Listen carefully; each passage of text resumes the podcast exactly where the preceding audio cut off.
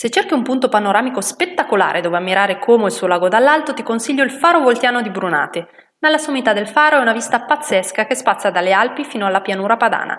Nelle giornate più limpide lo sguardo riesce a raggiungere il Monte Rosa da una parte e persino la Madonnina del Duomo di Milano dall'altra. Il faro voltiano si trova a Brunate, in località San Maurizio, proprio in cima al Monte Tre Croci. Venne costruito nel 1927 da un'idea dell'ingegnere Gabriele Giussani, come omaggio ad Alessandro Volta a 100 anni dalla sua morte. L'inventore della pila elettrica infatti era nativo proprio di Como.